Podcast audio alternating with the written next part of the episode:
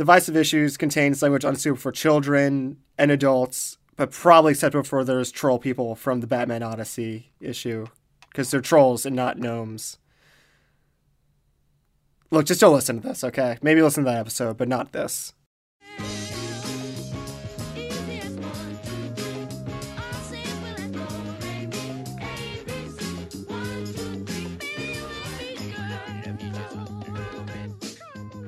Welcome to Divisive Issues, a comic book podcast where we talk about comic books Tropes. and tropes. I'm Ryan. I'm Sly. I'm Phil. And I'm Daryl. So, different thing this time. You may have noticed in your feed that this episode isn't excruciatingly long. Hopefully not. If Hopefully yeah, we'll not. see. I don't really trust us. So, we I want to go right out in front and thank Matt Jorgensen for this idea of let's explain how to read comic books if you've never read them before, Okay, you go from left to right, unless it's Japanese. Top to bottom. unless it's Japanese. Yes. Okay. And also, you read the word bubbles. That's the what you're supposed to read, and then you look at the picture. and you go, first you have to go to uh, schooling and learn how to read English. Yeah. Oh yeah, you you also have to be born first. In order to be born, you have to make the. In order to make an apple pie from scratch, you must first create the universe.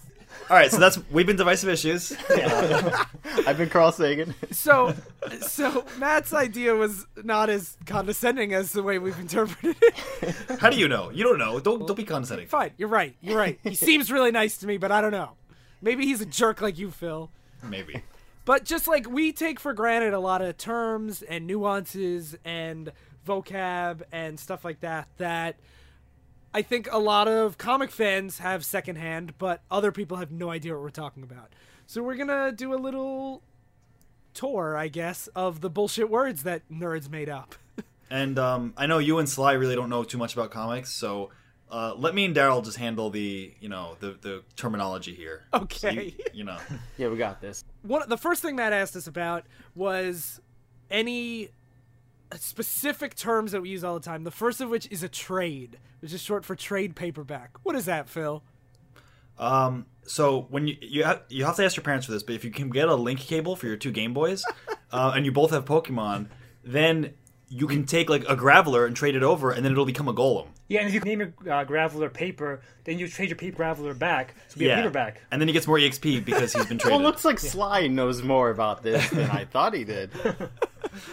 So Sly, what is a trade paperback? Uh, trade is when uh, a series gets uh, collected. Uh, usually, books are released in single issues of 20 pages, uh, and a trade is when those single issues are collected in about like six plus issues of material. Uh, you collect them in one book, hardcover or soft cover, and it's a trade. It's called people call it the trade, as in trade paperback. Yeah, so that's like the stuff you would get at Barnes and Noble, not like the stuff you pull off of like the rack in a comic shop. so the one that comes out like every month or week is is just a single issue, is what you call it. Yeah. Yes. Some people call them floppies, which is way Oh. funny.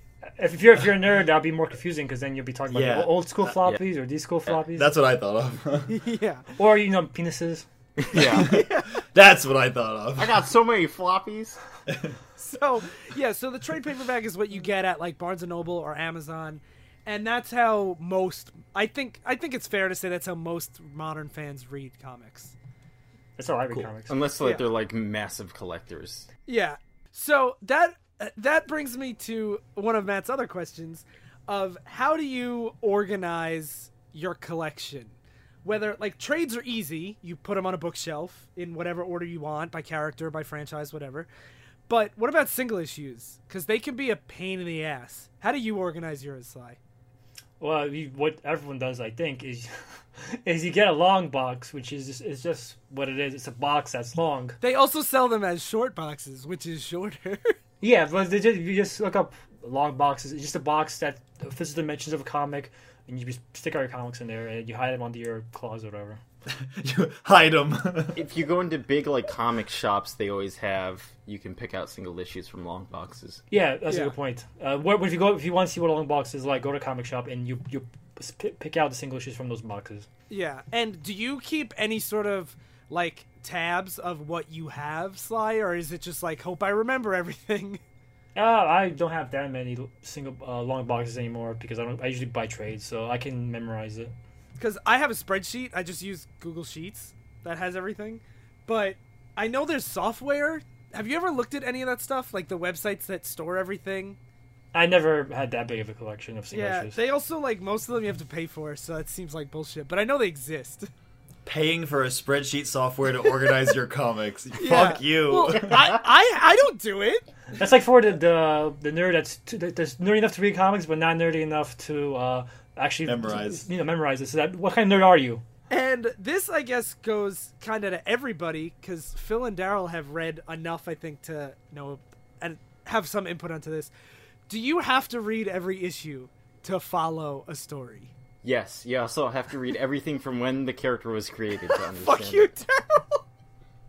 So you have about like sixty years of material if you want to start. Yeah, good that. luck, motherfucker.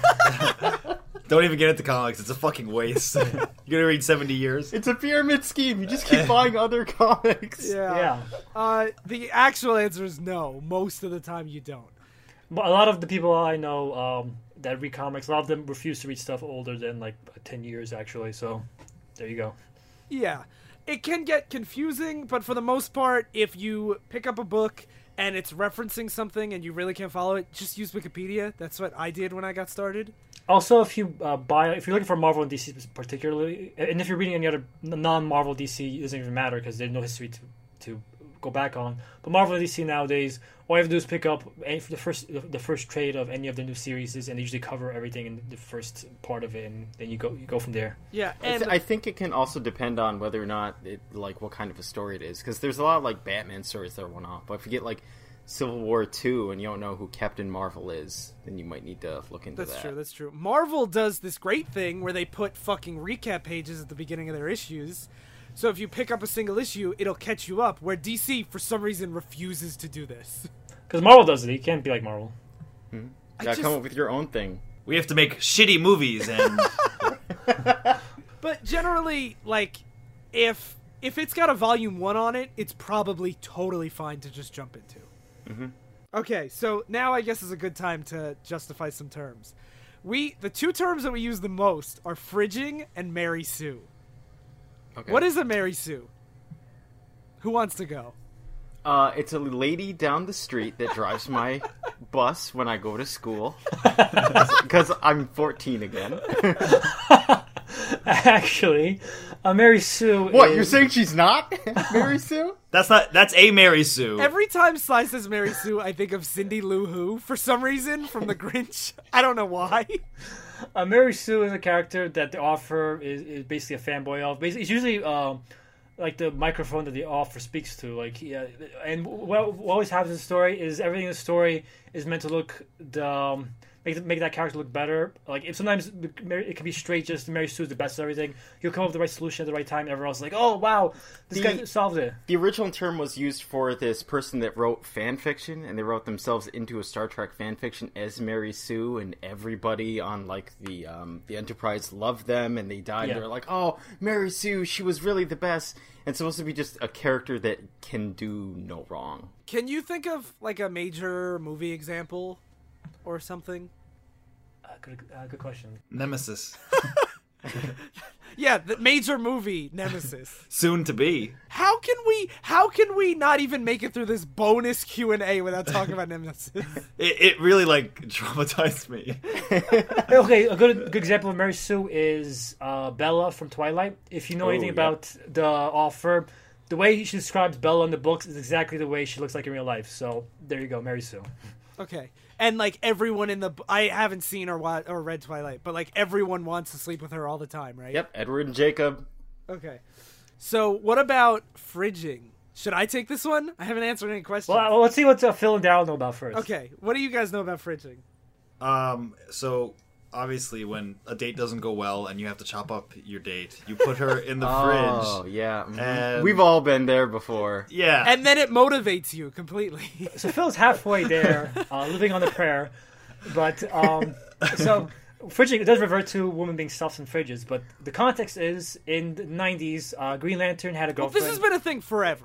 But I know it has, but, but the, the specific The term, term com- comes from yeah. comes from this incident where a woman, uh, Green Lantern's girlfriend, got killed and stuffed in the fridge just to make Green Lantern say no and go and find the killer. I forgot she actually got stuffed in her fridge when I Yeah. said this. That's By the best villain name ever, Major Force.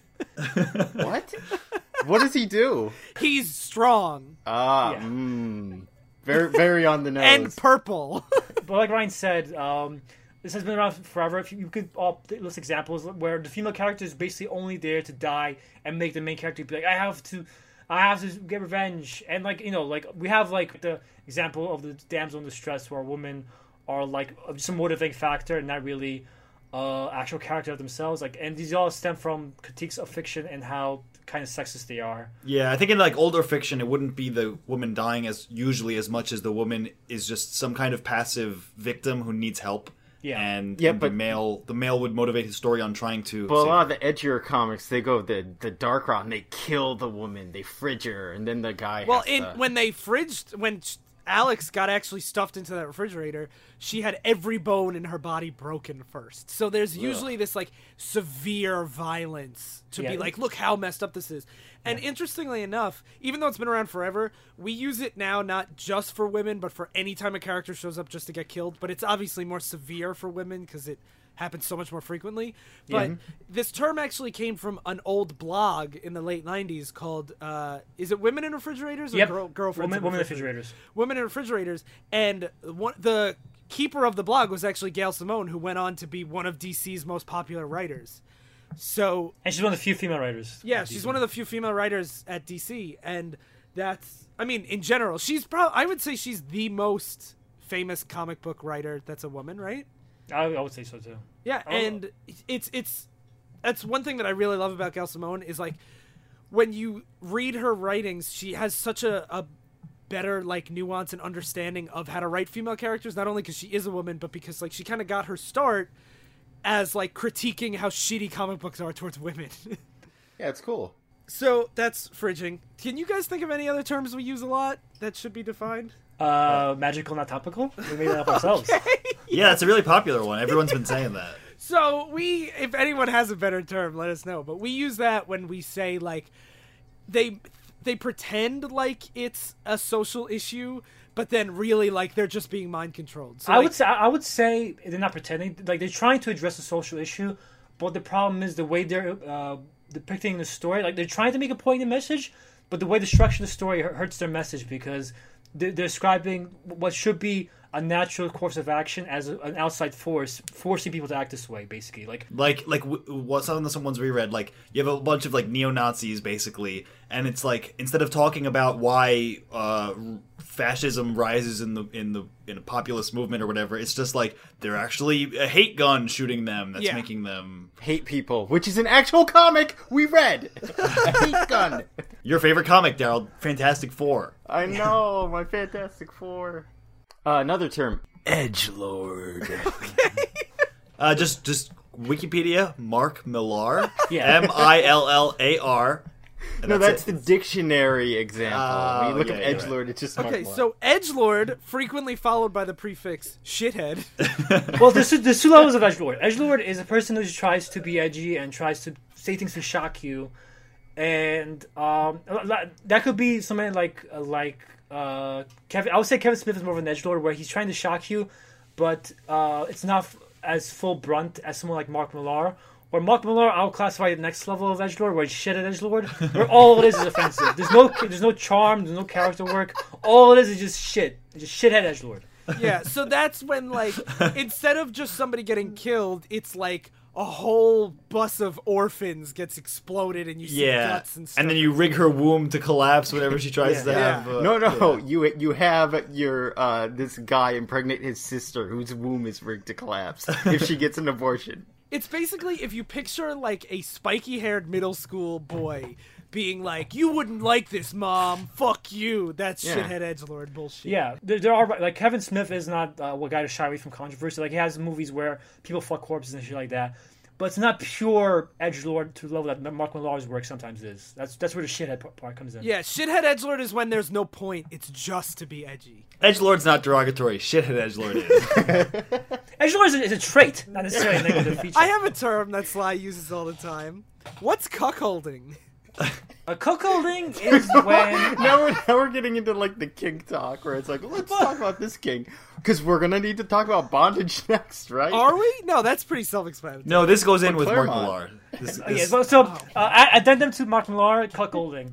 Basically, when uh, you, you somebody's having sex with your wife, and you know about it, but you're, you're helpless to stop it, and you basically accept that this guy is screwing your wife, and everyone everyone else knows about it too. Like you're, it's a, it's a, you're basically you're, you're shamed by your wife's infidelity.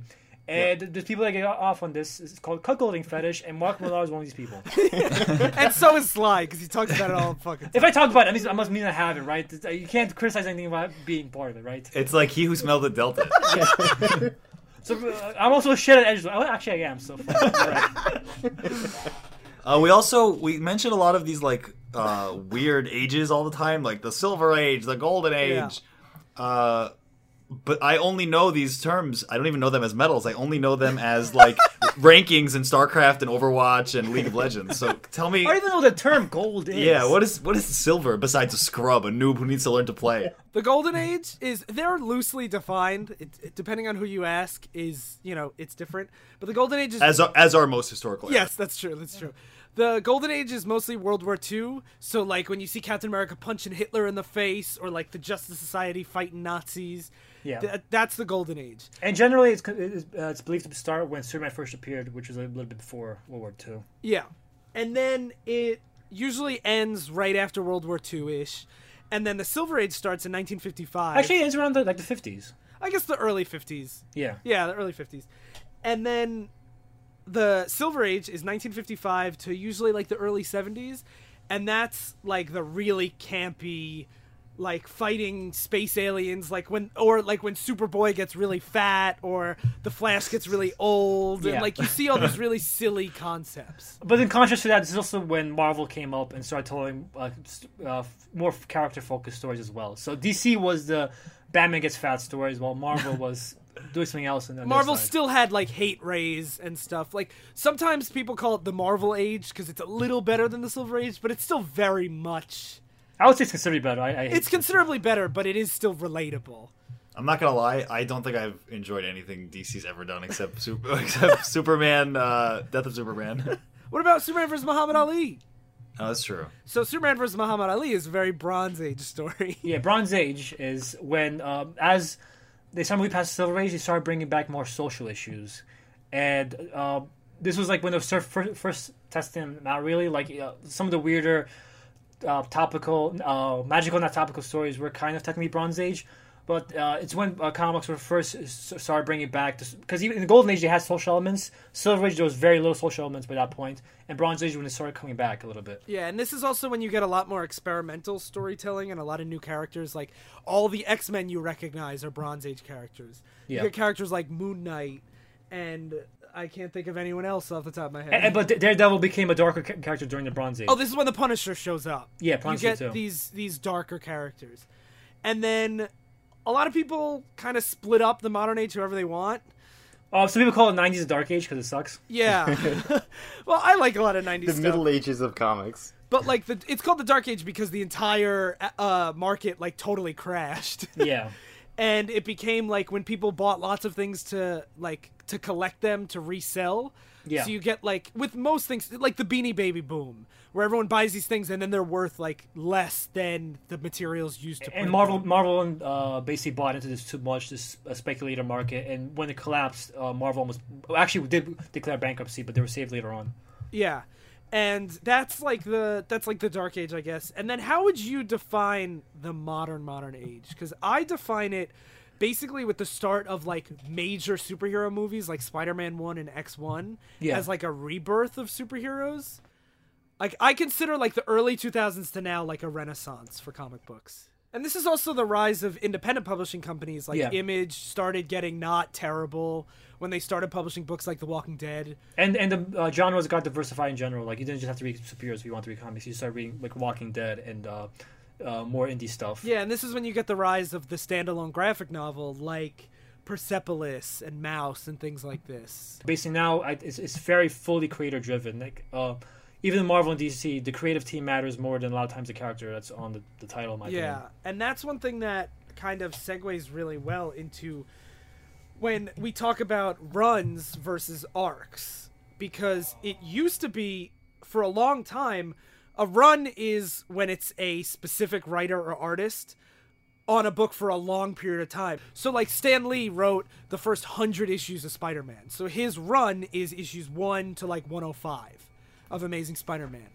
And, you know, whereas you know there's so and then an arc is a specific story like the story when you know doc ock first appeared or like modern arcs are usually longer than an issue or two so like you can have an arc of like the death of superman is an arc If you pick up a modern trade, you're usually picking up an arc. Yeah so an arc is usually about six issues you know more or less and a run is like a much longer form But like if you like, for example, like if you pick up um, Shield Volume One, you picked up an arc. If you pick up Shield Volume One, Two, and Three, and that's the end of that creator that creative team, you picked up a run. Yeah, and it used to be a lot more interconnected with the runs, but now, like Sly was saying, it's a lot more creator driven. So usually, when a writer leaves and a new writer starts a new run, it kind of overhauls everything. Yeah, now they usually start at number one when a new writer comes in. Like they, Yeah. they don't even pretend it's part of the same series anymore.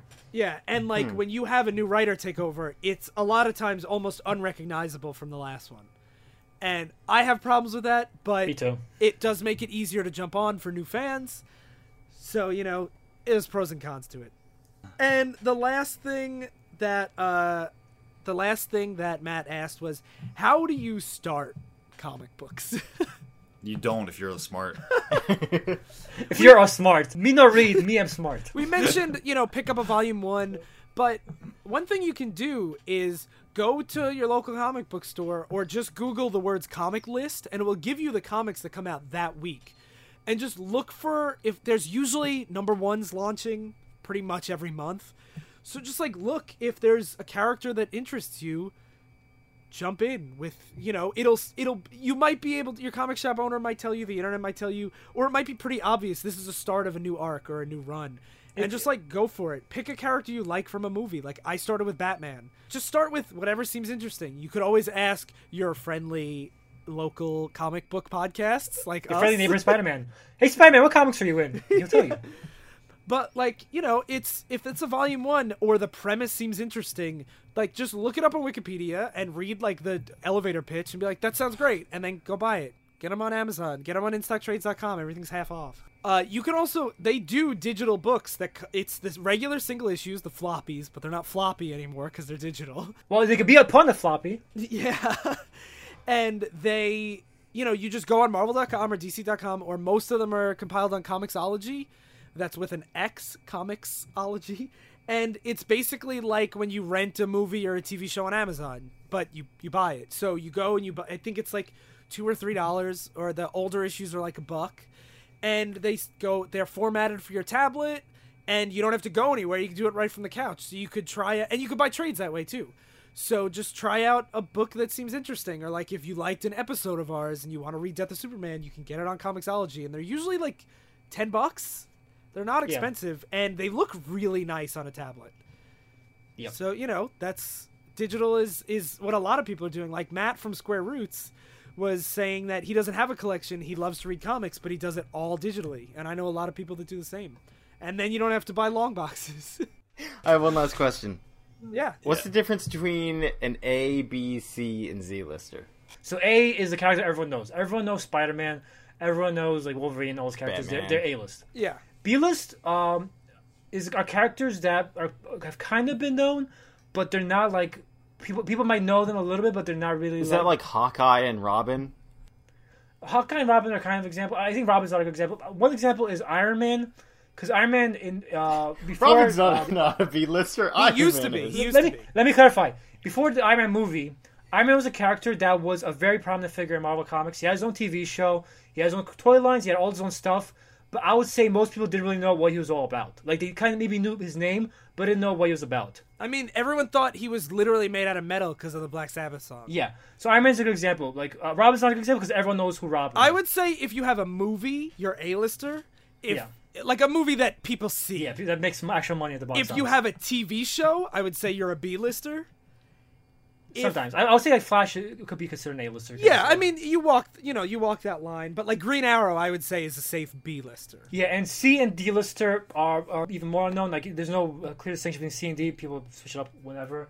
Uh, C lister might be like Moon Knight. Moon Knight's a good example. Like, uh, if you know if you know comics, you might know uh, Moon Knight, but you don't really know if you're uh, a, a casual uh, fan. Did you say like Luke Cage used to be a C-lister? Uh, he's probably a B-lister now, but, I mean, uh, but like he used to be a, a C and D lister definitely. Yeah. And a Z-lister uh, is a character that there's no way even people who know comics would be like, who the fuck is that? Like Like the like that Canadian uh, X Men or Avengers. What are they called? Alpha Strike. Alpha. Alpha Fly. I'm Owl Man. I'm the Mountie Man. The episode we did with Malcolm, I mentioned Johnny Thunder, one of my favorite characters. He is a Z-lister. Like you guys have no idea who he is. Malcolm's read a shit ton of comics. Yeah. He has no idea who he is. Z-listers are like characters that only people with comic book collections are gonna know. Like Hypno Hustler. Anybody got anything else? Uh, how can we stand each other? Oh, that's from Justin. That's a good question. Uh, I can't. Goodbye. Okay, yep, that's it. We've been divisive issues. But That's my line. I don't know what to do. I can't stand you guys always switching who's gonna do what. I just, you know what? We've been divisive issues. I've been a floppy. I've been a shit edge lord. Damn it! I've been Hypno Hustler. And uh, yeah. Stay in continuity.